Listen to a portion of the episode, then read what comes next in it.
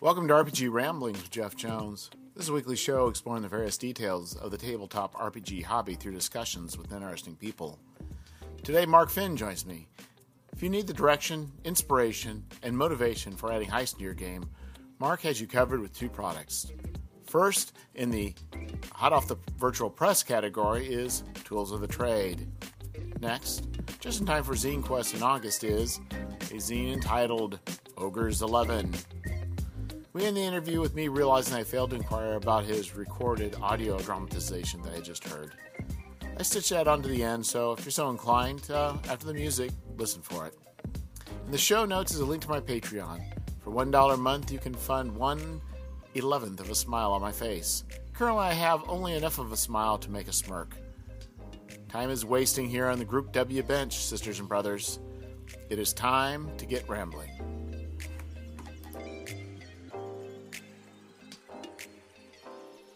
Hello, Mark. Jeff, how are you, man? I am doing fine. How are you doing, Mark? Ah, it's it's good. It's been too long. It's been too long. I'm so glad to see you and, and talk to you again. Yeah, I know. It's it's been uh I think you've got a lot going on. I've had a lot going on. It's just life is kind of nuts. Being being an adult sucks. Yeah, I need got- a summer vacation. I need a spring break. My my daughter's finding that out. She thinks maybe she moved out a little bit early. Yeah. As the bills start coming in, oh, car repair. What? All of a sudden, yeah, you're 32 years old and going, why? How did? When did this happen? What? What? Who? Who? Who authorized this? Yeah. I didn't sign off on this. Yeah. Try being 52. Uh, I it, doesn't get any better. It never gets better. So, but yes, it's good to be here. Thank you for having me back on. Always a pleasure to talk to you. Well, the reason is it appears to me that you have crime in your heart. I, There's I'm, I'm not You are a- bad. yeah, you are a man that seems to have a a a, a, uh, a strong interest in larceny and other forms of of uh, criminal activity. The- yes, exactly. I uh, I'm I'm not afraid to break bad, and uh, and I'll teach you how to break bad. That's even worse. Now you're the, corrupting the morals of the young. I think is now what happened to uh, Socrates. That's how that's how it goes. Yeah. Next thing you know, they're going to be handing me hemlock and saying, "Drink up." Just got to figure out who your 12 disciples are going to be. Uh, or is tw- then you have 12 uh, students that were his disciples. Well, I only need 11 because that's evidently the perfect number for a heist. So Oh, there you go. see how I did that? Exactly. See what I did there? That was good. So what is going on, Mark? What sort of what sort of uh, machinations do you have going on, especially for uh, Zine Quest, which is just around the corner? Yes. Uh, I have um, I've been talking obliquely about a project for some time now. And uh, this year I finally took some steps to sort of uh, move that onto my uh, onto my plate from the from the back burner. Um, my Zine Quest 4 uh, project is called Ogres 11.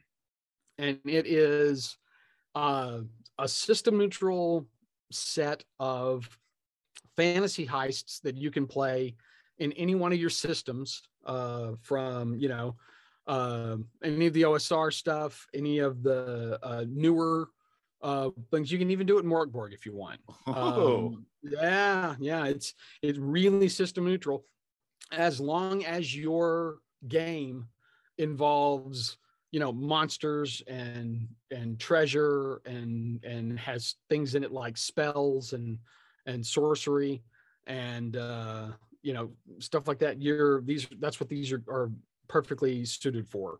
Uh so uh ogres 11 will be um uh 11 heists detailed uh in kind of broad terms but it's going to be catered to the fantasy uh, environment. You know, um, locations will be places like you know uh, temples, and uh, loot is going to be things like you know uh, rare antiquities and artifacts. Uh, you know, if you uh, from are familiar with uh, Conan's Tower of the Elephant or um, the uh, Rogues in the House or the God in the Bowl uh, or any of the Fafhrd and Grey Mouser stories where there's one step ahead of the Thieves Guild.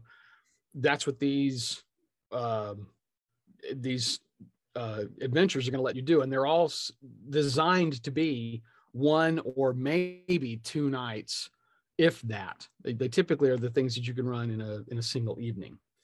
Uh, so uh, that's going to be uh, dropping. I'll be running a campaign at the from the beginning of August, uh, August fifth. I'll be at Armadillo Con that weekend, so I'm going to kick it off on that on the weekend, and it'll run from there until the 25th. Uh, so not quite four weeks, but really close. And then uh, all of that is going to be based on a, a product that just uh, was published last week.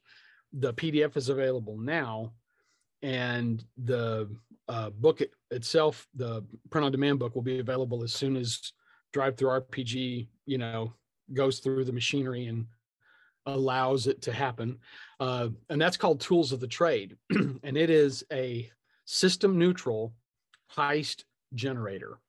It is a way for game masters to build a fantasy heist with a few die rolls in just a few minutes um, using uh, some fill in the blank tables and uh, a little creative interpretation. Um, it's a 134 pages of of rules and tables and explanations with a lot of examples. Um, and uh, it is the sort of the uh, the beating heart of a system that I've been working on. I've been trying to do a game like this for uh, over 20 years now. This has been in development in one form or another. So I'm really excited that this is coming out in first of all this format.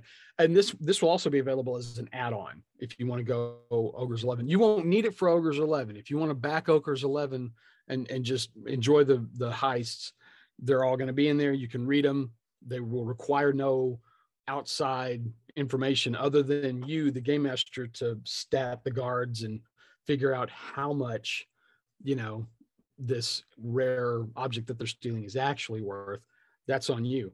But if you want to see how the sausage was made um, tools of the trade will be available as an add-on as both a physical book and as a uh, as a pdf and it will be everything that you need to make your own heists. And also there's a lot of advice in the book on how to string these adventures together to create a kind of a, uh, a an escalating campaign. And even um, there's uh, some systems inside that show you how to create npcs that are contacts for your characters. So you can you can build a lando calrissian kind of a guy that's going to be maybe help your players out maybe not uh, sometimes they'll be friends, sometimes they'll be rivals, sometimes they'll be enemies, and also a criminal enterprise generator, which I'm really excited about because that lets you make um, bad organizations to go up against. Uh, you know, similar to the things that uh, the guys in the Mission Impossible movies and TV show uh, went after, or more recently, uh, Leverage. You know, Leverage only stole from bad guys so this gives you bad guys to steal from. So uh, it's a it's it's all part of a system, and I'm I'm really excited about um, uh, how this all kind of flows together because uh, it will eventually culminate in a in a fifth edition campaign book called Polite Society, and it'll be that uh, heist generating system uh, plus all of the extra fifth edition stuff that you would need to run it in a campaign. So backgrounds, archetypes, spells, feats, all the all the stuff that goes into uh, fifth edition of the world's most popular fantasy role playing game. Because we can't say Dungeons and Dragons, we get in trouble. Ah, we don't want to so, do that. We, we don't want to go. We don't want to do that. We don't go to no. Ampersand prison. We do not want to go. Ampersand prison. That's good. Uh, I yeah, I I'm and all of this comes about. I, I this first got started. Uh, the first time I published this was in the Conan the Thief book uh, from Modiphius, the Conan 2D20 game that came out a few years ago. I did an early version of this to kind of test the waters and see is this something that feels like it could work. And uh, I got a lot of really good feedback on that. In fact, actually, when people, I, I haven't seen a review yet that didn't mention the stuff on how to run a heist and how that's the best part of the book. So if you like that stuff, well, here's to, this. To, to be honest, I I did uh, back the the Kickstarter. I just got so inundated with PDFs for a system that I drew quickly disenchanted with. Uh, yeah. But I need to go now. You say that we need to actually go out and seek out the, uh, the PDF for Conan the Thief.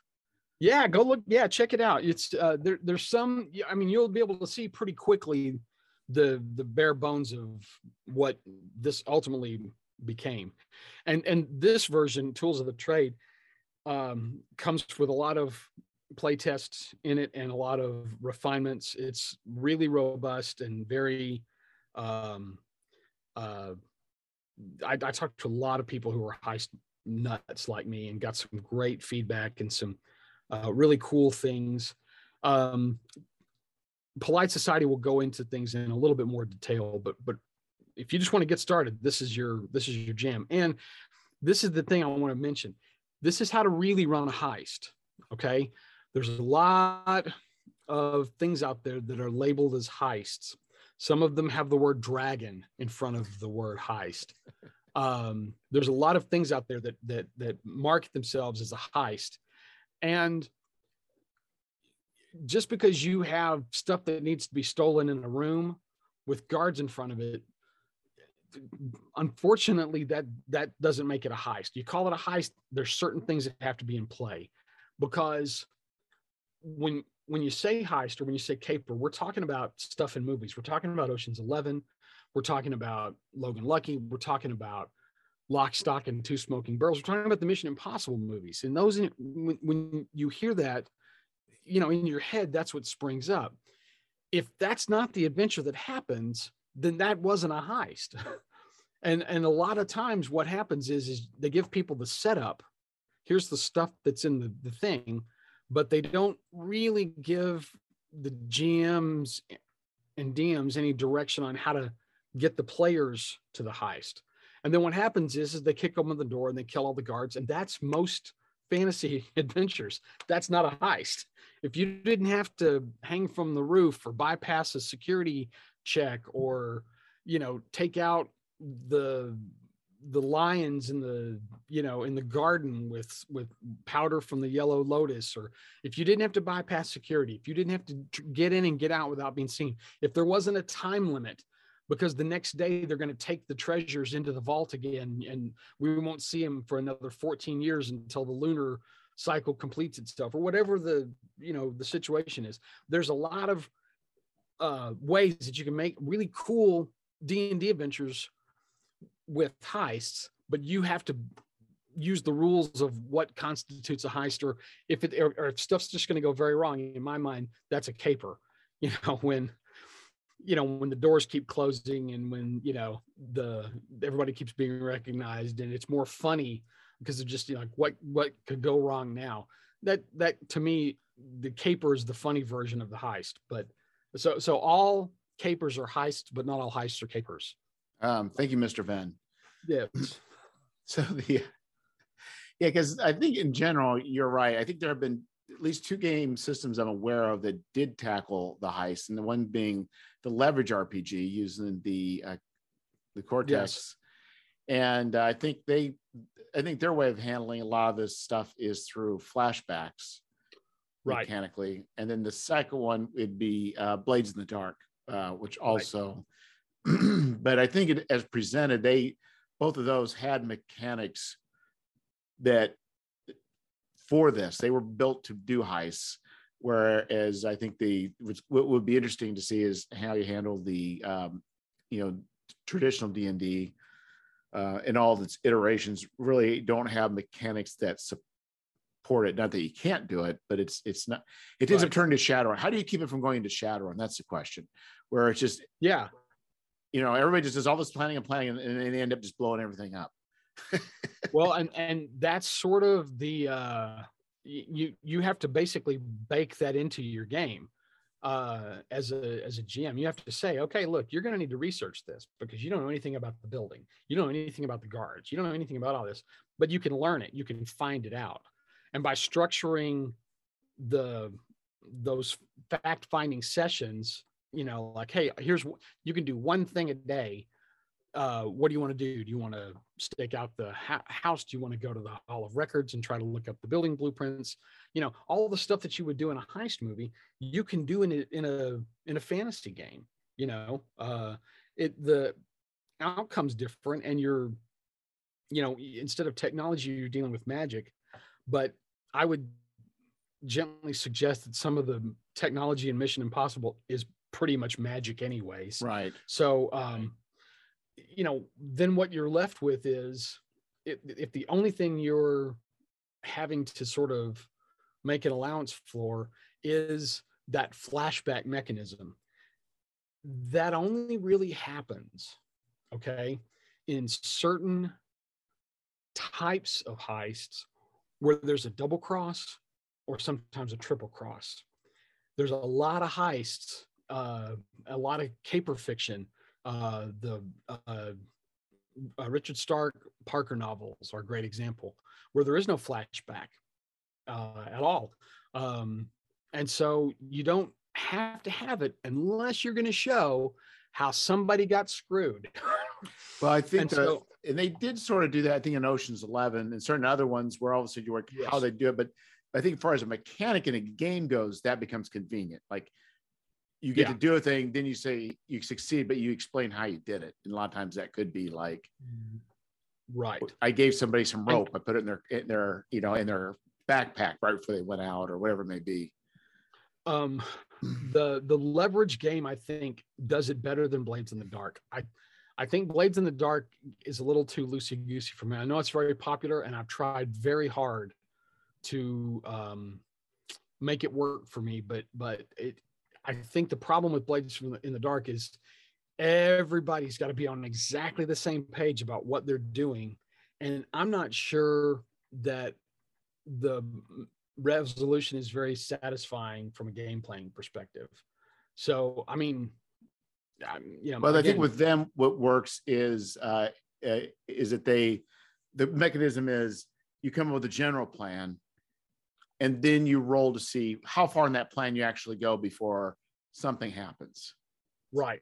So if you fail, right. things spoil begin. But then when we roll high, you actually get to that a point of action further on in their plan. You don't have to go through an elaborate. You can just say, "This is our plan. We're gonna we're gonna we're gonna drug the dogs. We're going to you know sneak past the guards. We're going to you know put on some dresses and act like women and make it." And then you roll right. to kind of understand like, well, where in that point does it go wrong?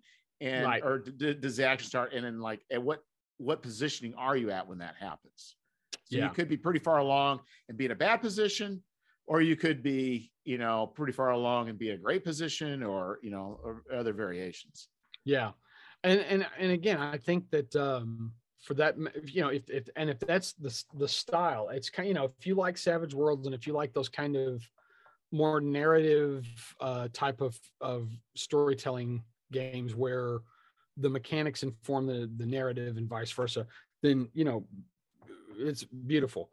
I thought leverage handled the flashback mechanic best. Um polite society the fifth edition version of of this will have a character that has the ability to do that and it's going to be handled a little differently uh, because i don't want to do the same thing as the flashback, but that's effectively what it is. And so I think that mechanic needs to be in a good heist game, but I don't think you need to employ it uh, until you're into sort of advanced level stuff where, uh, you know, uh, uh, you, you're given an opportunity that seems too good to be true, and you try it against your better efforts, but you find out, you know, that it was actually a trap because the Baron got tired of you stealing all of his stuff and he's he set this up to to surprise you and it looks like you're going away for good this time fellas. But oh no somebody's got the contingency plan ready and all of a sudden uh all of the you know all of the swords fall apart because uh you bribed somebody you know hours before to put acid uh, on the uh, on the pommel so that the swords would handles would disintegrate or whatever Yeah. the the thing is. That's a terrible example, but you know what I'm saying.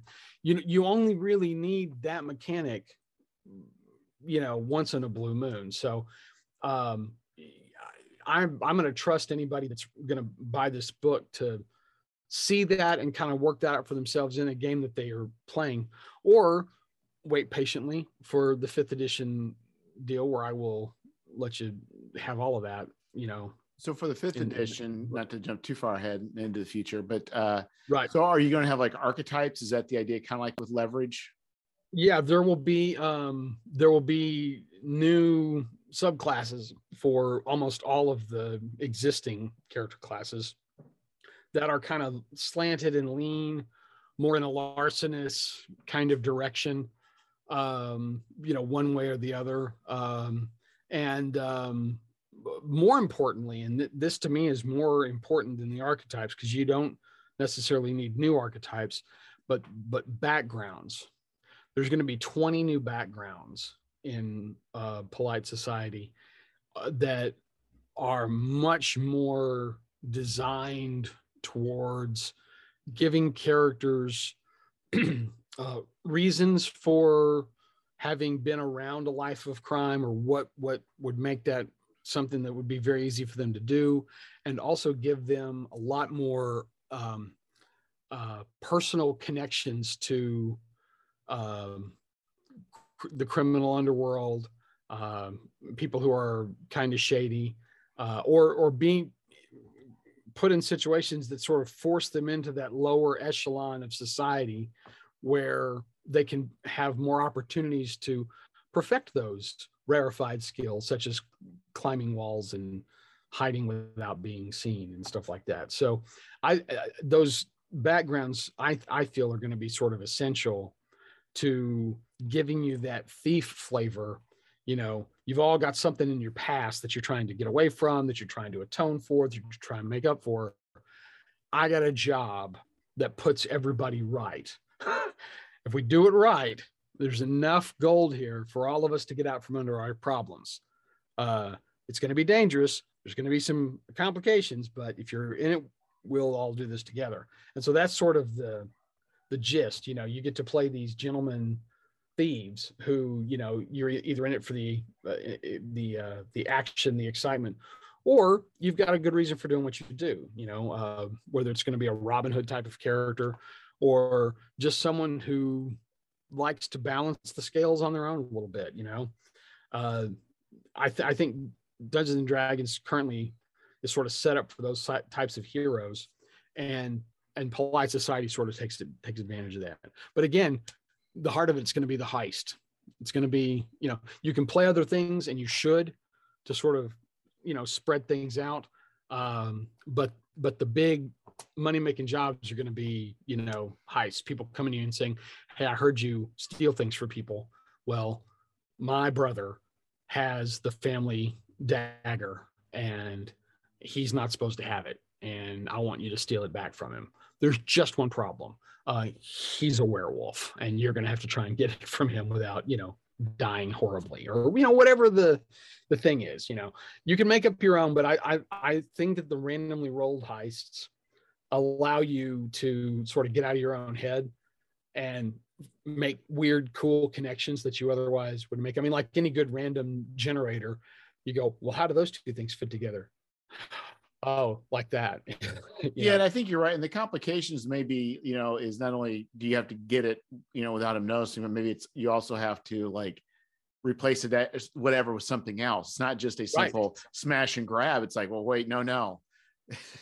There are there are other concerns. Yeah you know you might have you might not uh you might have to to replace it with a duplicate. One of my favorites in on the list is and the way i've got it set up is if you want to like just do basic heist very simple things initially don't roll a d20 on the tables roll a d6 or a d8 there's all the tables are built so that the more complicated stuff you know is on the bottom and so if you roll a d6 for all of your stuff initially, you're going to get a very elementary heist without a lot of extra stuff and a lot, of complications. But by the time you get into kind of that that intermediate to to like higher level stuff one of my favorite ones on there on the on the hitches table is not a what but a who that precious jewel that you've been hired to, to steal it's not a jewel it's it's somebody's daughter. Her name's jewel. And her name is jewel right or whatever yeah her name's amethyst. Ruby. Doing, yeah ruby. That's right. All those all those 1950 stripper names yeah, yeah exactly. dancer names that are, that are that are gemstones but they're also kind of loose women with red hair. Yeah. so um yeah i uh i love that idea and that and that's a that's a thing that you don't see a lot of times in like movies and and caper fiction but it does come up every once in a while. You know they open the door and oh this isn't this isn't gold. This is somebody tied up you know and now i'm it's a rescue mission or you know it's a we're taking we're not stealing the books on the on the job. We're stealing the bookkeeper you know. Um so so there's a lot of different outcomes baked into the into the uh the game itself in, in the in the books. Um i'm really proud of it. I i, I i'm i'm very reluctant sometimes to sort of toot my own horn and, and i'm always happy when people say they like stuff that i've written. This one is one of the ones where i feel like you know i've i've done i've done the lord's work because for years i have wanted someone to write this. And a lot of times, a lot of the things that I end up doing are somebody ought to do that as a book. Anyone? Oh, me. I oh, I'm I'm gonna oh, I'll do it. I guess I'll have to because nobody else. Everybody's like, yeah, someone oughta. Mark. Okay, so that's what I did. I wrote the book that I wanted to use, that I wanted, that I wished had been available 20 years ago. That's that was the the impetus behind this. So well, also um, uh, I think what's interesting is you have the um, a uh, I guess what would you call it videography and a, a biography, not biography, uh, a bibliography of yes. heists. So I think I think more than probably, I, I mean that's in itself uh, is worth the price of admission. Yeah, thanks. I agree. Yeah, I agree because I there's a lot of uh, there's the, uh, one of the things that's in, it's not just um, fantasy heists. I put regular stuff in there as well, modern day stuff, because you need both. But I think people will be surprised at the number of fantasy books that are out now that are fantasy capers and fantasy heists. It's a thing right now. It's kind of uh I won't say a subgenre, but uh in the last like eight to ten years, there's been a, a, a mild proliferation of these kinds of books. And uh, yeah, they're very cool. In fact, the the bibliography for the fifth edition book will have more stuff in it because I can. Ex- I was trying to keep it just focused to heists, um, but in, in for the fifth edition book, since it's going to be kind of campaign advice as well, there will be even more things listed that talk about you know what uh, what's good you know material for that um, yeah, uh, and and honestly, I'm I I really feel like I hope that for every person that that goes, oh God, I've wanted to do this for a long time, and picks it up and says, oh yeah, I've read all the Richard Starks, I I read the Darwyn Cooke Parker graphic novels. These are great. I can't believe I'm getting to do this. I want people that have never run a heist before to pick it up and go, okay, I feel like I can do this now, which is I hope people do because that's you know, that was really who I kind of wrote this for. You know, I wrote it for somebody that maybe had seen the uh, Ocean's Eleven movies and you know, Out of Sight by Steven Soderbergh. Any any of the Soderbergh movies. There's only a, you know, I think everything he's done has been a heist movie except for Sex Lies and Videotape, and that probably is a heist in, in structure. Who knows? But um, people that, that might have watched or that might have watched five seasons of Leverage and gone, man, I wish I could do this as a D and D game. Well, here you go, buddy. Merry Christmas.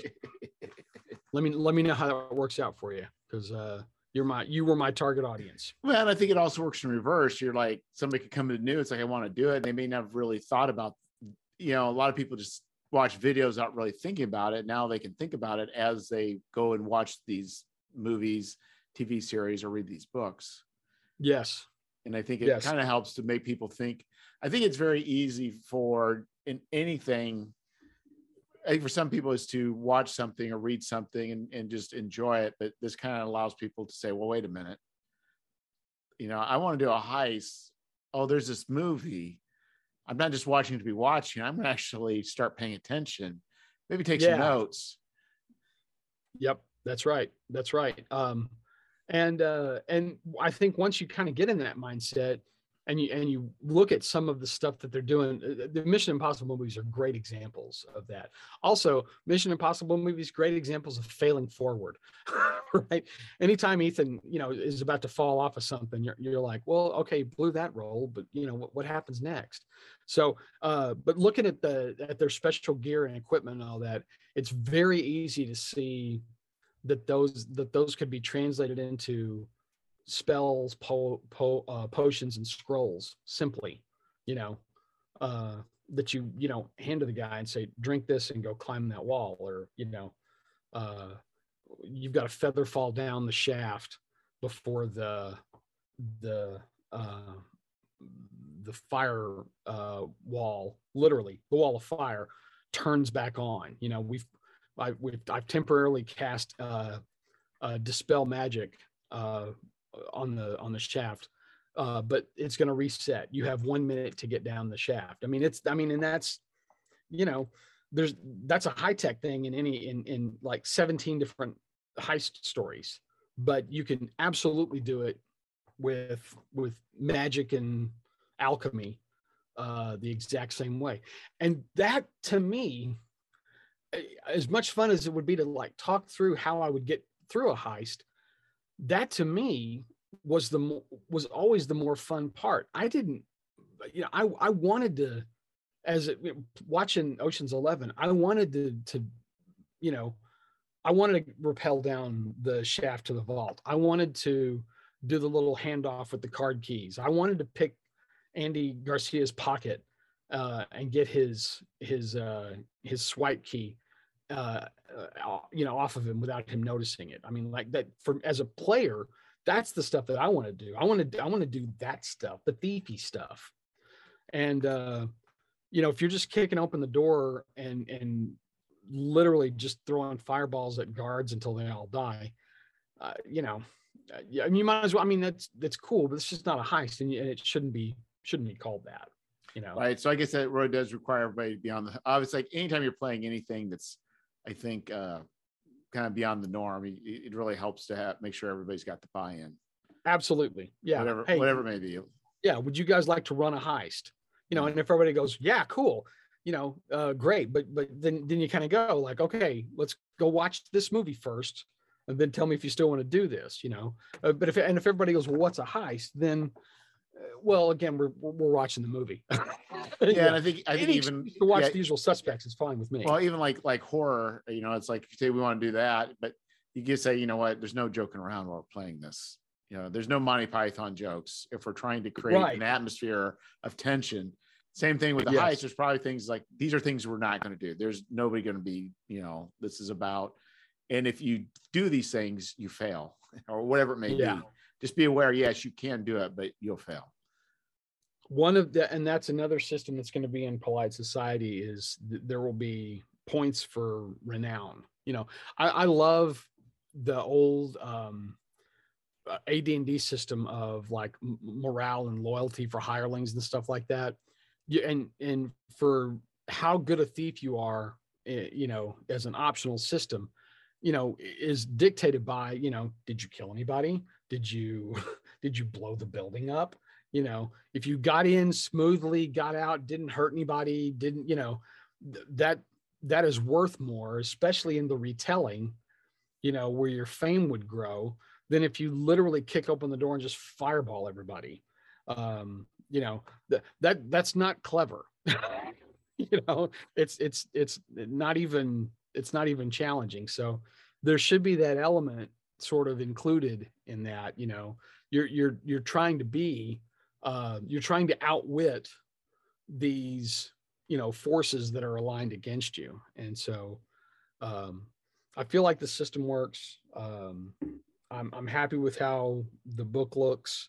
Uh, I can't wait for the physical object to show up. I'm I'm excited to feel it, you know, as a as a trade paperback. It's a it's pretty big for for just being a bunch of random tables, but I wanted the examples in there so that I could talk to people about what that might entail because I think I think there's a tendency these days towards a kind of a brevity when people are writing um, rules that is wonderful if you know what you're doing and if you don't know what you're doing can come off as very clipped and also um, arcane arcane and hermetic you know there's it's, it's kind of hard to follow like what am i supposed to do with this? Uh, and so um, i don't think i've written anything super long in there but i give you examples for literally every location. I give you examples for every kind of treasure. It could mean this it could mean this or it could just be this i i, I explain everything that i'm giving you on the table so that you can you know kind of think through it for your own you can change it up if you want, or you can go in a different direction. But um, I, I think it's important to have those examples at hand. And I will eventually. One of the things that I intend to do with the with the bigger Kickstarter, not this one coming up for Zine Quest, um, uh, I found a way to get all of the charts, all of the de- all of the heist generation charts on one sheet of paper. so once you know the system well and and you know kind of know the the categories you can literally take that one sheet of paper sit down roll it up write everything down on your on your scratch sheet and you don't have to keep flipping through the book it's just all the charts are right there oh nice. so it speeds yeah it'll be it'll be something that will probably be included on the sheets that would go into like a you know um, a gm screen or something like that it'll, it'll at least be a pdf sheet that you can print out on a sheet of paper or a piece of cardstock and just have that. I, I use that whenever I do play testing for stuff. So I was well, no, that sounds like a, like a good plan. sounds like so you're planning on Ogres 11 for Kickstarter for Zine Quest in uh for August. Yes, it kicked uh, Zine Quest 4 will be Ogres 11. And um the artwork is going to be done by Billy Blue. I'm very excited to be working with Billy on this. Uh, I'm a big fan of his art, and he's going to be doing the cover and original pieces of art for each one of the heists. And then um, that will be fulfilled by January 23. And then I will have another zine ready for Zine Quest 5 whenever that hits in February, and that will also be a, that'll be a sandbox uh, campaign for um, right now. Right now, I think it's going to be a sandbox campaign for the the World of Thieves idea, a little place where you can go and be larcenous and cause trouble and and get. So crime is near and dear to your heart. Absolutely. I'm going to be doing this for th- this will be the things that I do for a while. Yeah. Um, in October, I intend to launch the Kickstarter for Polite Society. So we'll see if I can still do that or not. But but the plans are uh, in October, Polite Society gets the gets the, the KS launch, and that's going to be all your fifth edition stuff. I've got a lot of stuff on my Patreon already. A lot of the backgrounds uh, that are new or on Patreon if you want to go look at my Patreon page and, and check those out. So um, I just got to get this off my plate, Jeff. I got too much, you know, I've been, I've been sitting on this for a while and, and uh, the, the polite society stuff is 80% written at this point. And so uh, with a 2023 fulfillment date, I am confident that um, I can come in on time and on budget for all of that. So, yeah, yeah on budget is probably the most important. It, yeah, it is, and uh, I'm gonna. I'm taking a page out of Kevin Crawford's book. I'm gonna. I'm. I'm kickstarting for the book, and the more it makes, the more uh, stuff I'll put in it, uh, production wise. Um, you know, um, production wise, I'll you know if it funds over a certain level, more art.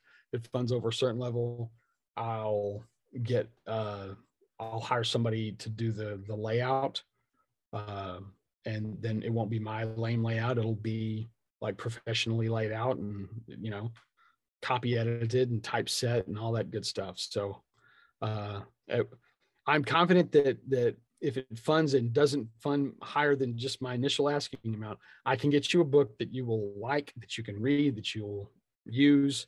It's going to be clean, it's going to be nice, but the more that goes into it, the better it's going to look.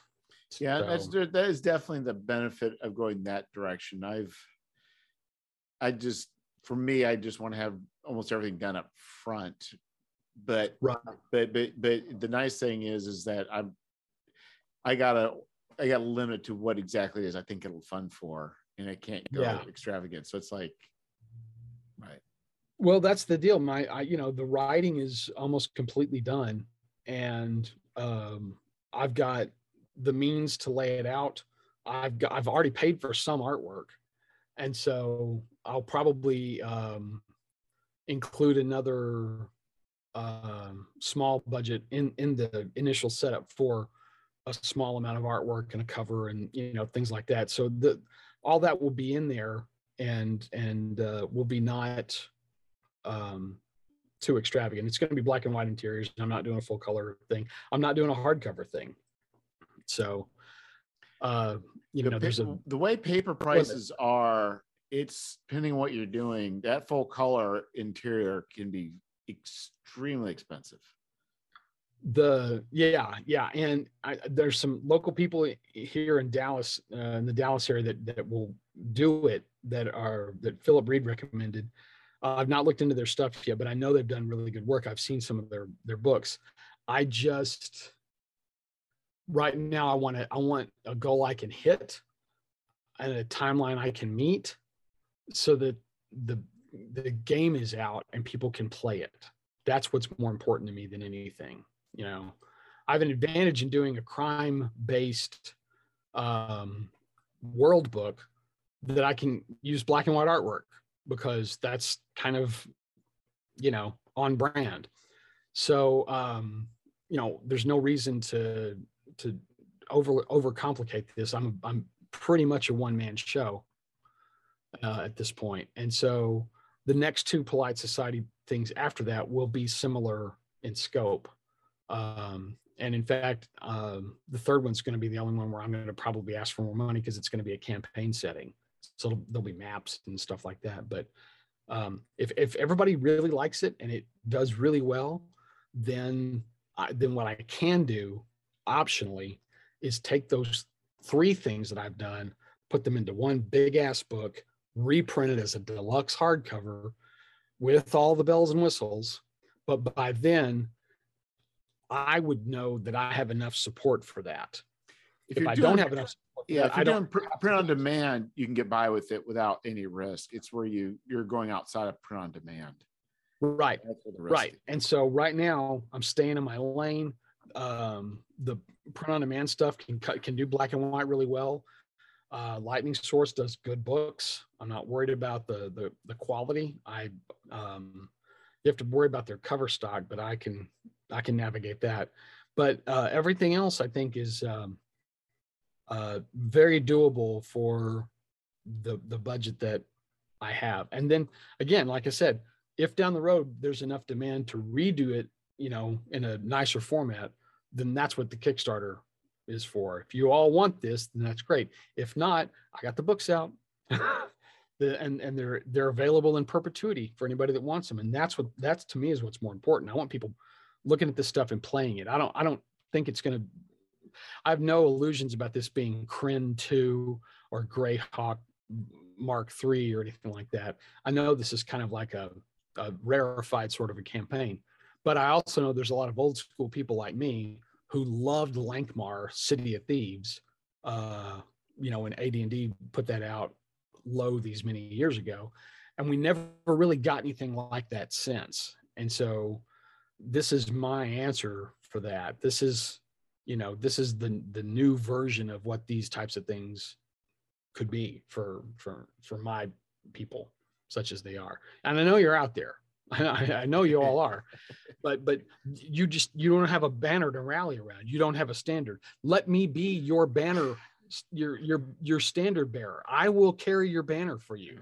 All right. Pledge your fealty to me, and I will reward you with gold and love. Probably not in that order. Yes. the other way around. I mean, it, come on. I'm doing, I'm doing a Kickstarter. I'm not made of coin. Well, the thing is, it's it's definitely, you know, I think, you know, we first do something. There's some things I did initially, and it's like I, you know, I had a feeling that I thought there were people out there, but once you realize there are, and I think Kickstarter is a good means of being able to connect to those people that are out there that haven't found you yet. Um, yeah, it, it, it makes it, and I think also having some other projects in your under your belt that already it, it helps to to make these things happen. Yeah, yeah, I definitely every little bit helps. That's why I've tried to, you know, help out with people at the on the um, RPG Zine group on Facebook, and uh, if anybody, you know, has something that comes up, if I've got room in my schedule for it, I'll absolutely jump in because I think I'm I I do believe a rising tide lifts all boats. I'm a you know big believer in that, and uh, uh, the more cool projects that we all see and support and work on together, you know, just the better it all looks. And so, yeah, the my my my vision are, is real specific, but um, I I feel like in the next two years I can get all this out that I want to get out and uh, have it be a thing that that people hopefully respond favorably. So far, the, the, the response has been good. I've gotten good feedback from the people that have already bought the the product. So I just need some reviews and uh, and really I'm ready. I'm I'm kind of ready for Kickstarter uh, for for Zine Quest 4 to start. I'm ready to get going on that. I've already started working on the campaign and uh, as soon as Billy gets the cover art done, I'll um, I'll put that in the in the campaign and start sending around the links for people to say, hey, you know, what are your thoughts? You know, give me feedback. I'll I'll send it to you. You know, uh, so yeah, it, it's I'm I'm excited. I'm ready to go. Yeah. Yeah, I I uh, I'm I'm I'm abnormally calm for not being as prepared as I would like. So you'll see what happens when the day hap- hits and I actually hit the have to hit that button and uh, go live. The button you don't want to hit until you're ready to hit the button. Yeah. Oh God. Yeah.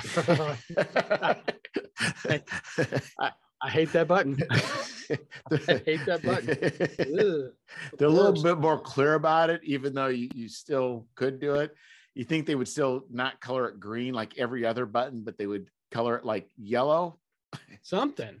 Yeah, or or or when you click on it, throw up that little pop up. Are you sure you want to do this? Let's explain to you once more what you're doing. You are launching. Oh, Put a little rocket ship oh. launching on the circular right. button. This launches the ship. Yes. Unless you're ready to go into space. That's Unless right. you have your vac suit, your uh, everything in order. Because this ship's going. When you hit that button, it's that's the, right. The hatches are closing. Ignition takeoff. You click this and it's War Rocket Ajax. Yeah, yeah. Whether you're in the ship or not. That's right. oh my God. Well, all right. So I'm uh yeah, that's my that's sort of the big big news. I um I don't I don't want to get too far ahead on everything I'm I'm doing for this, but uh uh the next six months there's going to be a kind of a flurry of criminal activity around here and uh, uh, I may need to start speaking in code. So just you know, if I show up acting really weird and wearing a false mustache, they're on to me. You know, there's nothing like uh, having a mustache and then wearing a false mustache on top of that. Oh, oh well, right, yeah, a, in a totally different style. Because, I'm very you know, confused now. What's going on? Yeah. He must be up to something. That's right. Ordinarily, he's got a full mustache, but that's really thin on top. Yeah. Yeah, it's not him. He's it's totally he looks like a French film director now. I don't get it. He's wearing a beret. Oh, maybe we can make have Bryce come back. I, I I'm I'm ready. I've got the fez. You know, yeah, I saw you got the fez. These are just French fezzes. Oh my god. Yeah, it's uh I've uh, I've picked up some of those what they call flat top hats while I was over at uh, over in Northern Ireland. So, oh, cool.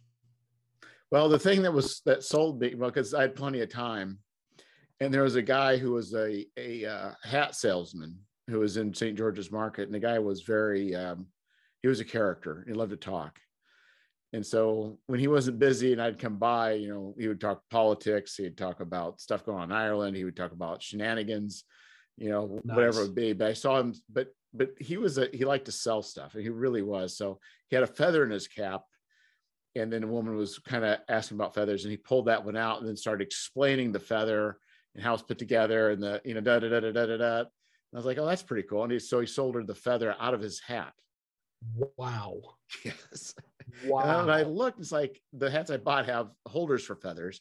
And you can go online and the people that I think do like um, flies for fly fishing, they also do feathers. Yeah. They do fly tying. Yeah. Wow. That's crazy. That is insane. Oh my God. All right. So uh, just to bring all this home, there is a book you want to look up called The Feather Thief. And it's about a heist that takes place uh, involving the world of professional fly tying. All right. I've said too much. there you go. But it's it, this was a this was a true crime uh, book about a thing that really happened.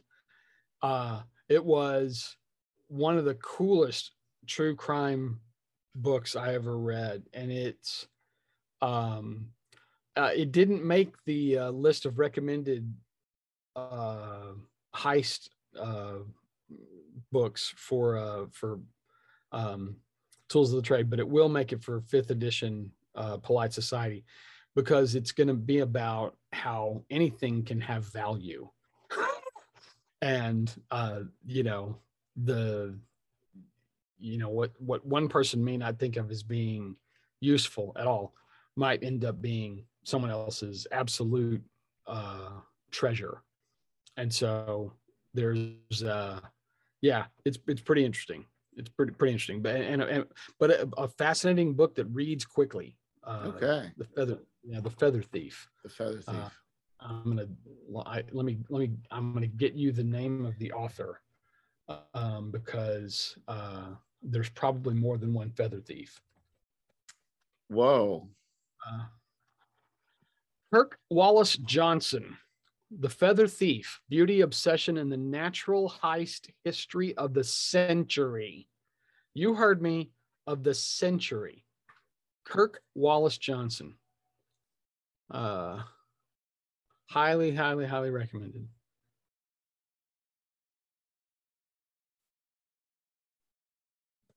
Well, like you said, it's uh, it it opens the avenues to all sorts of things. Yep, yep.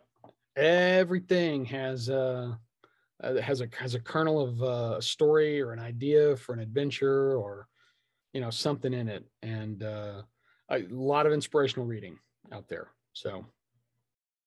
Yeah, and you provided a, a fine, fine list, and there's also, uh, Thank you. Say, it just was um, and I think that's probably something I need to do a better job planning my my watching. Except uh, more recently, it just seems like we've been inundated with just series just dropping after drop. You know of, and unfortunately, I'm ready. Sometimes I'm a little bit more picky than my wife, and I'm really right. and I'm ready to drop Obi Wan after after the first episode or second episode, but we'll troop through it.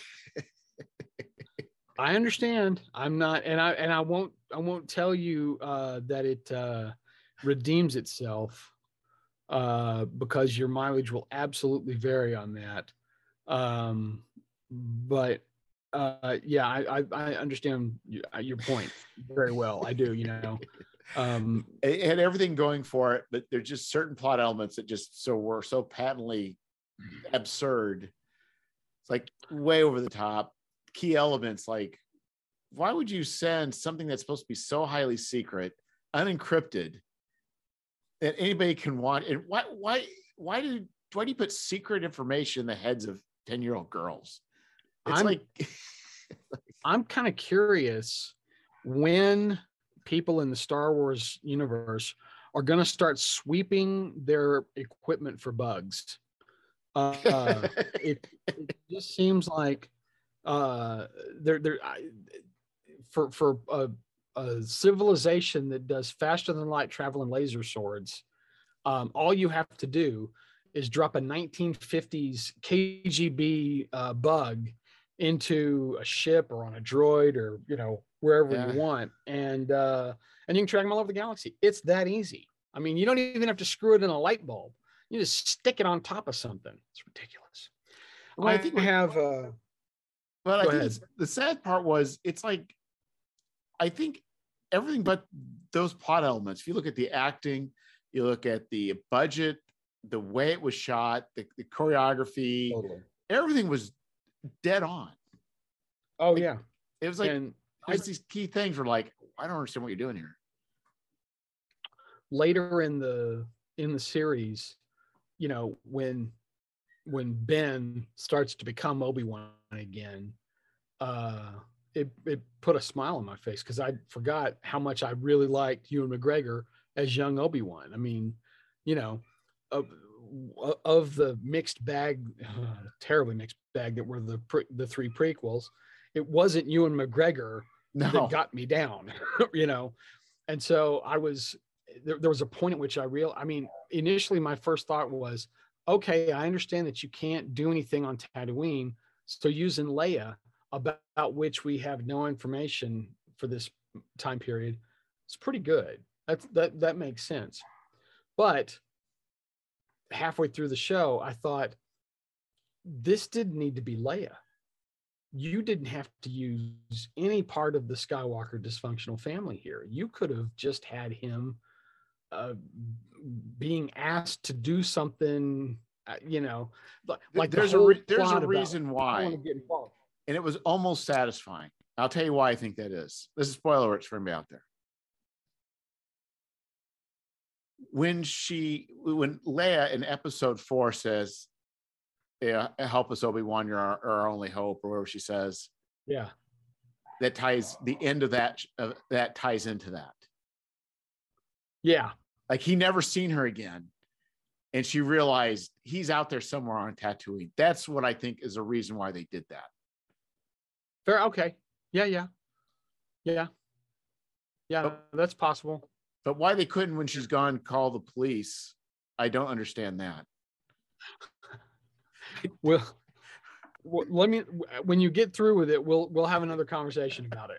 Uh, I'm done. I we, got we, we, we, blast all the way through, but uh, oh, okay, all right, all right. Uh, the uh, yeah, I I was uh, I I love one of the best things about Dave Filoni, who wasn't involved in this, but but Filoni has done the hero's task of taking some of the most problematic storytelling in the nine movies and imbuing it with significance in the form of like all of his little clone war stories. And then also the mandalorian and the other stuff that's come on after that. And it's interesting that they're trying to do some of that now with mixed results. I think some of some of this like the conversation that that those two guys have at that part in the story feels like them going, okay, we're going to address the lie that Ben tells. yes, know. yes, that's the problem. They try and fix everything. Right. And and and and yeah, I mean, I feel like I, I don't know. I think that was a problem that we didn't ask to have fixed because we felt like it was already kind of dealt right. with. So you know, I, they're talking about another Obi Wan series, and as long as he's as far away from anybody uh, connected to Anakin Skywalker's family tree, I'll gladly watch it. I want him to go back and, and help those people that you know that he kind of left because he had to go, you know, uh, save the princess. I, I, want I want do do some more of that. Let him let let Obi Wan go do Obi Wan stuff somewhere else. I would I watch that uh, cheerfully, happily, ha- glad to do it. But you know, yeah, it's just it's it's it's it's tough because um, you know, I, I, nostalgia is a very powerful weapon, and sometimes I feel like it's weaponized against me. you know, for some of these things. Yeah. Uh, well, the, you know, they, they they just pay how many how many billions of dollars they pay for uh Star Wars. It was two billion. Yeah, so and, they got to get they got to get their money. I mean, that was an investment. That wasn't a uh, Totally, yeah. And they, I know they were expecting to make five on it. And I feel like they're really close to it. I'd be surprised if they hadn't hit that yet. But you know, the mouse has accountants. So well, but they, even if you look at the movies, it's like even if they, a movie quote unquote makes a billion dollars, it's uh, generally fifty percent or less that they yeah actually... uh, they cook the books. Those books. oh, I know what they. Yeah, because half of it's marketing. No, they usually like if it's a two hundred billion dollar movie, they, they pay 200 or million. I mean, they pay 200 million in marketing and the theaters yeah, get uh, a portion of that too, of what's left over. Theaters get the least amount of it. The ticket sales are what we split with the motion picture company, but that split is well in the case of um was it episode seven might have been episode eight. I forget which one. It was episode seven or Rogue One. The percentage, ordinarily, like for like a like kind of a summer movie deal is is a 60 40 split. Like they take 60, we take 40. This whole year, it's been 65 or worse. Um, and that's because they're trying to get their money back from, I don't know, the streaming services not working out like they wanted or what I don't know what. But you know, we've paid as much as 72% of the ticket cost to, to Disney before for Marvel movies. Over 70%. Yeah. And, and, so there's you know when people go i can't believe the popcorn's so expensive it's because that's the only place that that theaters have to make money. It's not ticket sales. It's not ticket sales. The the the the motion picture company gets the lion's share of the ticket sales. And the only way that they don't is if you wait four or more weeks to where the percentage drops down to something like 55% them, 45% us. And then it's almost a 50 50 split. But at that point, who are these people who've waited six weeks to watch a Star Wars movie? I mean, so you know? I, so I went to I went to Belfast. Um, it was we were I think uh, uh, the um, Doctor Strange movie dropped the week after or so. Yeah. I thought, you know, when I get home, I'm gonna go to the theater and watch Doctor Strange. And so then, you know, uh, seven weeks later, eight weeks later, I'm like, you know what? I'm gonna take a week off after I get back from Belfast. I'm gonna go watch Doctor Strange. I type it up, and it's like I couldn't understand why it really wasn't showing up in the theaters. I go, I guess because it's two months, they don't they're no longer around. they they with the with the streaming services, they have really shortened that window. It used to be 90 days, and there was um, there was a, a set schedule between first run theaters, which is you know opening weekend, sub run theaters, which means they get it two to four weeks after it opens but they're still can still considered a new movie. And then that third tier is the dollar houses, the discount houses, where it's two bucks a show and they just run it until it melts or whatever. Um, that that window uh, is 90 days, and 90 days is the time that that it would go from the theater to DVD.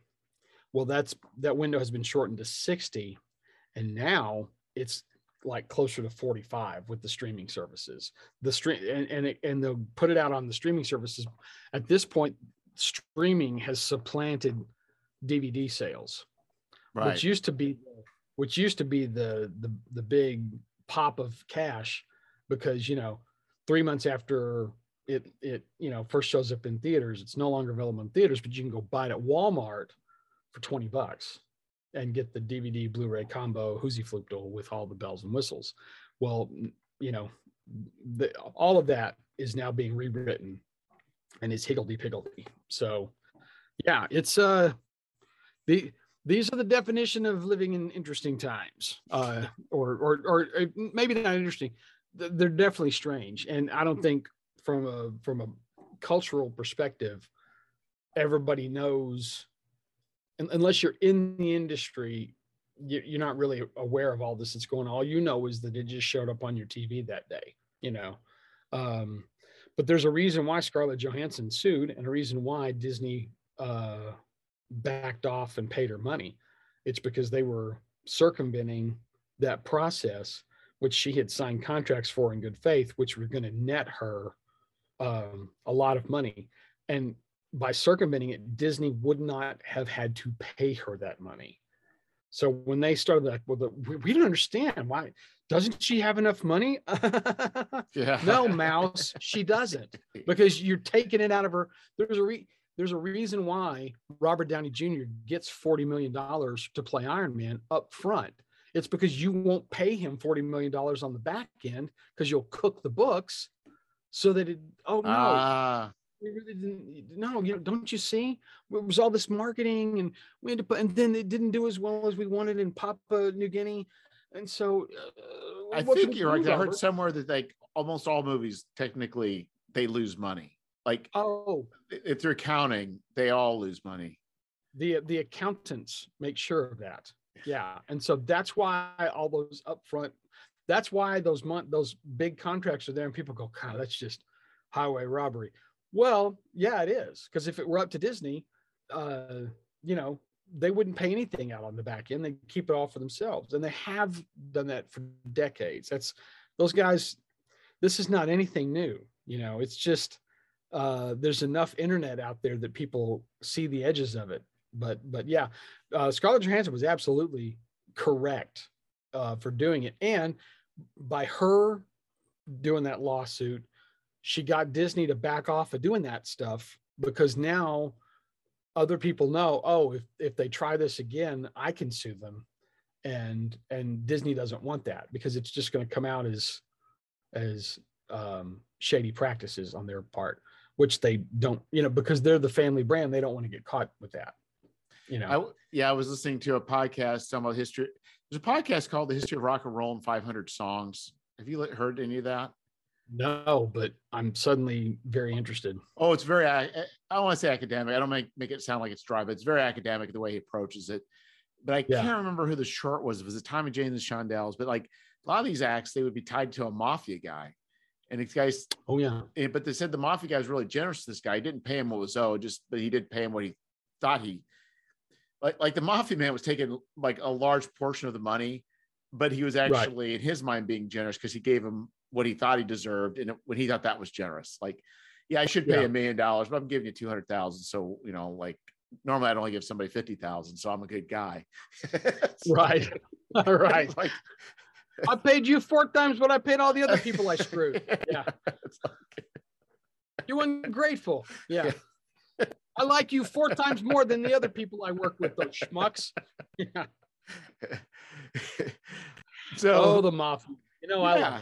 i at least there's a more upfront there, I guess. It wasn't the, you know, there was no hiding behind stuff. It was just, you know. No, yeah, yeah. I'll tell you exactly how I'm gonna uh, screw you, and uh, and then you can do nothing about it. Hey.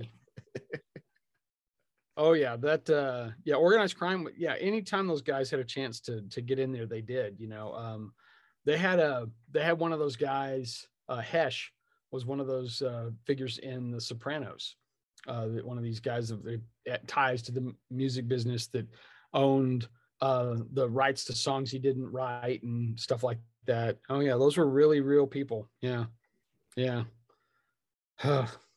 it sucks that we, it sucks that we all want to make art so bad that we are willing to compromise uh, so much of uh, our ourselves uh, for the opportunity to do it. You know, it, I, I hate that that that's such an uphill climb and that those um, those goals seem so monetarily formidable but um, yeah, yeah, because it seems like whenever somebody does well um, like for instance it's like you know like record companies after a number of years they they they locked down the, recording contracts such that it was no longer so advantageous and i think then that left the like then touring was a big thing for right. bands to make money. And I don't know if they started trying to dig into that.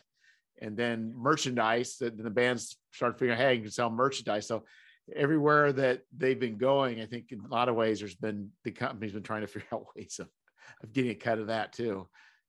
Yeah, and you know, and then then uh, Napster starts up, and and and they go, "This is theft." Everybody goes, um, "Pot, kettle, kettle." Have you met the pot? Uh, you know that you you having something in common. Uh, that here, the two of you. Yeah. Uh, it's uh, I I hate that that that's uh, uh, that, that it's the corporations that hold so much of this intellectual property I, I kick Disney whenever I get a chance because they're they're the worst at it. You know, they they're the ones that have so much of it. I grudgingly respect the people that are working within that system and making good art, uh, or if not, you know, let's not call it necessarily art, but uh, entertainment that's you know yeah. thoughtful and and, and well crafted. I'm I'm I'm uh, very grateful to those people for for being able to do that um, because uh, them being in that position means that that um, hacks don't have a chance to get a hold of it and mm-hmm. and and turn it into you know the apple dumpling gang or you know um, so you're saying the apple dumpling gang doesn't hold up i am i yes i am alleging that in fact that is not the caper film you need to be watching okay uh, so that was that was a, a i remember loving it as a child though i don't remember anything of it other than but don knotts and uh and whoever else you're you're not missing a thing. I so mean, I'll just, just, leave it perfect in my memory. I will not. Uh, yep. Okay. Yep. Uh, and while you're at it, don't go back and rewatch the Six Million Dollar Man either. Just let okay. that let that stay pure and, it, pristine in your heart.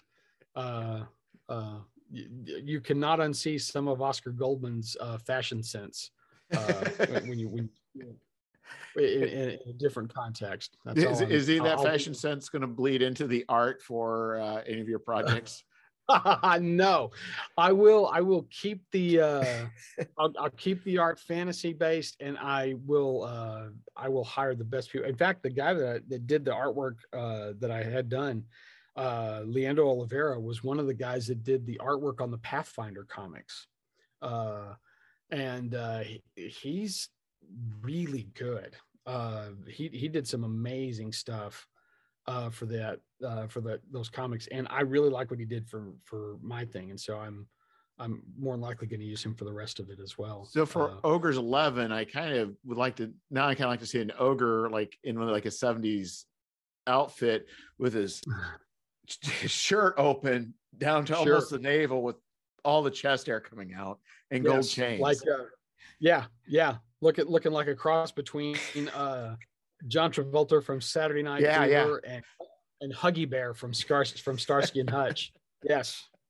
Now, uh, I have made the decision that um, Ogre's Eleven is just going to be uh, a, a, clever title, and there won't actually be an ogre uh, running the the show, and there won't actually be uh, you know any kind of um, acronym for what an you know OGRE. Yeah, you know, like the like Steve Jackson's game is like the game. Yeah, there there won't be an original Goblin, uh, really evil. You know, nothing like that. Uh, it's just going to be. Um, uh, it was just a clever title to get you into the into the headspace. But well, um, well maybe. Well, wait a minute. Maybe he could be. Like how? Well, I, could he could be? Could he just be an optional NPC that could be the one that funds these people? Well, that was the the original idea. I was trying to figure out a way to make it be an actual ogre that needed these 11 jobs done. But then uh, I kept wanting to tie them all together and give him a story. Oh. And at that point, I'm writing more of a novel than I wanted to, you know? And so to keep this a zine and also keep it at 48 pages, because, you know, I have a tendency to go long. Uh, I decided to, to rein it in and just keep it with the 11 heists. And then I will provide some, uh, uh, some ideas for connective tissue if anybody wants to use them, but it's not necessary. You can chain them together if you want, or using my stuff or your own stuff or whatever. But um, standalone, I think works best for this because, um, yeah. Or you could use them for like a, a narrative voice in there. Oh, that's not a bad idea. Uh, no, you know, because no, because the thing is, is I again, I'll want to go along because I'll, I'll I'll enjoy it. I'm just here to tempt you. As no, I did. I what I had settled on before I kept, uh, put the kibosh on the whole thing was that it wasn't actually an ogre. It was just a really big human that that his nickname was ogre because you know he's you know like six foot four and uh, uh you know uh, an ex like pit fighter gladiator. So he's battle scarred and you know one eye's you know kind of closed permanently. And he's got cauliflower ears. And he's just kind of this really like you know uh like a randall tex cobb kind of looking guy. Yeah. uh, and uh and he's uh actually got a title. He's a nobleman uh that bought his respectability from you know getting out of the pits and being sponsored and all that. And, and so now he's at a point where he's got all this wealth and he's trying to figure out what to do with it. And people have taken advantage of him. And the and the heists were going to be you're going to settle some of these scores for me because I, I i can't get my hands dirty anymore. I'm too respectable. Uh but uh but again i thought you know um all the high to, to write 11 heists is going to require a certain amount of real estate in a book you know? Well, it's so many pages You're at four pages each. exactly. So now i'm at 44 pages. And so I, I have exactly four more pages plus an inside front and an inside back cover to kind of do the rest of it. And it just wasn't enough. And so like we're just going to keep it with the heists but see i like where your head's at and you were right there and i was with you Okay. but, uh, it could yeah. it could be it could be a female and it could be an ogre magi. okay well so all right i'll i'll call my shot right here i'll call my shot right here if it funds to a certain stretch goal i don't know where that Yeah. will be but if i if i get enough money to do this i will do a second smaller much more manageable zine that is that backstory if anybody wants to use it and apply it to the heists. That's what I'll do. That sounds great. I'll as bonus content if it funds and funds over and I have room and time to do it, then I'll do that. But uh, in the, the what we're orig- what you're initially buying in for are the eleven uh the 11 heists And you could also do is is uh you could also since you're writing the first 11 of course i'm not i'm just throwing stuff out here. I'm not necessarily seriously just suggesting this but i'm just throwing things out. So you write you write the 11 free of any sort of narrative tie but then you could with this extra one say well different aspects you could maybe put in there or say that's in there ties to this and the, maybe Right. the last mission is to figure out who you know the ogre is Right. Yeah. There would be a yeah, there, there's a lot of different uh yeah, there's a lot of material for that. Yeah. And see some of that stuff, uh, you know, in the kind of setup for this, I you know, I'll ha- have all that kind of in there anyways. But uh I just didn't want to get too into the weeds on it because you know, realistically, you know, just in order to keep it a it's i want it to be presentable. There's gonna there may be little tiny maps and stuff like that to sort of go with it. Maybe not. Um but uh i just wanted to you know i think anything more than four pages and i'm i'm i'm in real trouble. So i'm trying to sort of really you know think not not so much bare bones but just the a- a minimalistic heist kind of a thing. But um you know i could do dossiers for you know 11 characters.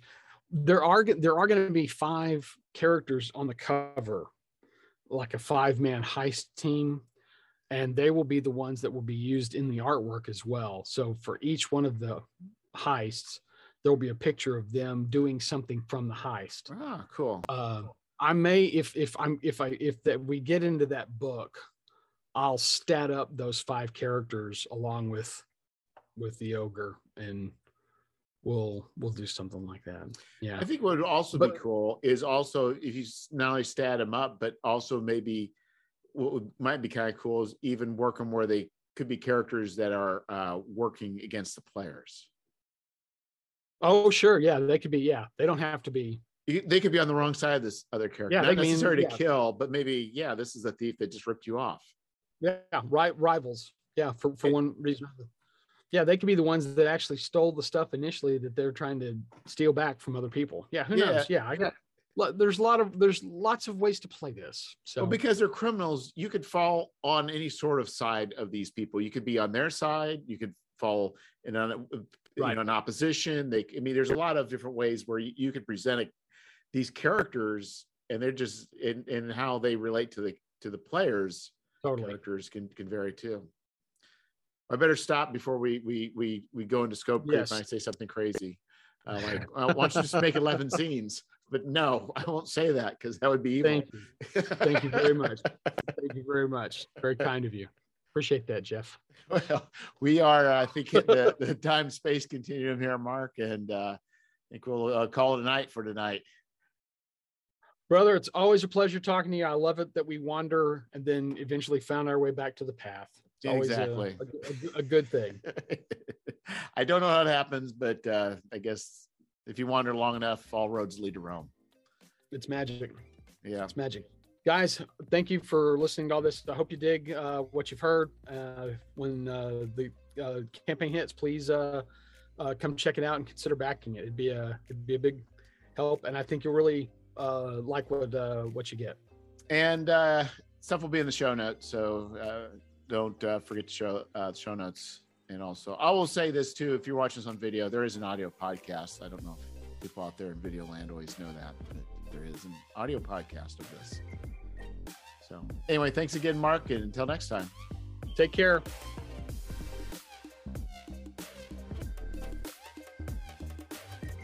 I, I was also going to say, and I forgot. Uh, so the the other podcast that you're on, the gentleman. Oh yeah, the gentleman nerds. Uh huh. Well, you did this radio. pl- I, I started to listen to it, but I stopped. Uh, the King Kong one. Oh yeah, yeah. Uh huh. Uh, yeah, that was that was from back in the day. yeah. Okay, because I started listening to it and I stopped because like this is not the time for me to listen to this. Like I kept expecting, I thought it was you were going to be regular show, and then I thought it was going to be a little something that's going to lead into something, and then I realized no, it's a full fledged thing. Yeah, it's a one. It was back uh, when we I was doing radio plays in Austin. Uh, that's a that's a full one hour radio show, uh, dramatizing the 1933 King Kong Yes. with sound effects and everything. So uh, yeah, I, I I make sure I don't forget about it. But I, I was wanting to do it when I actually could have like a chunk of time in the car or whatever. But I that was a pleasant The one- surprise.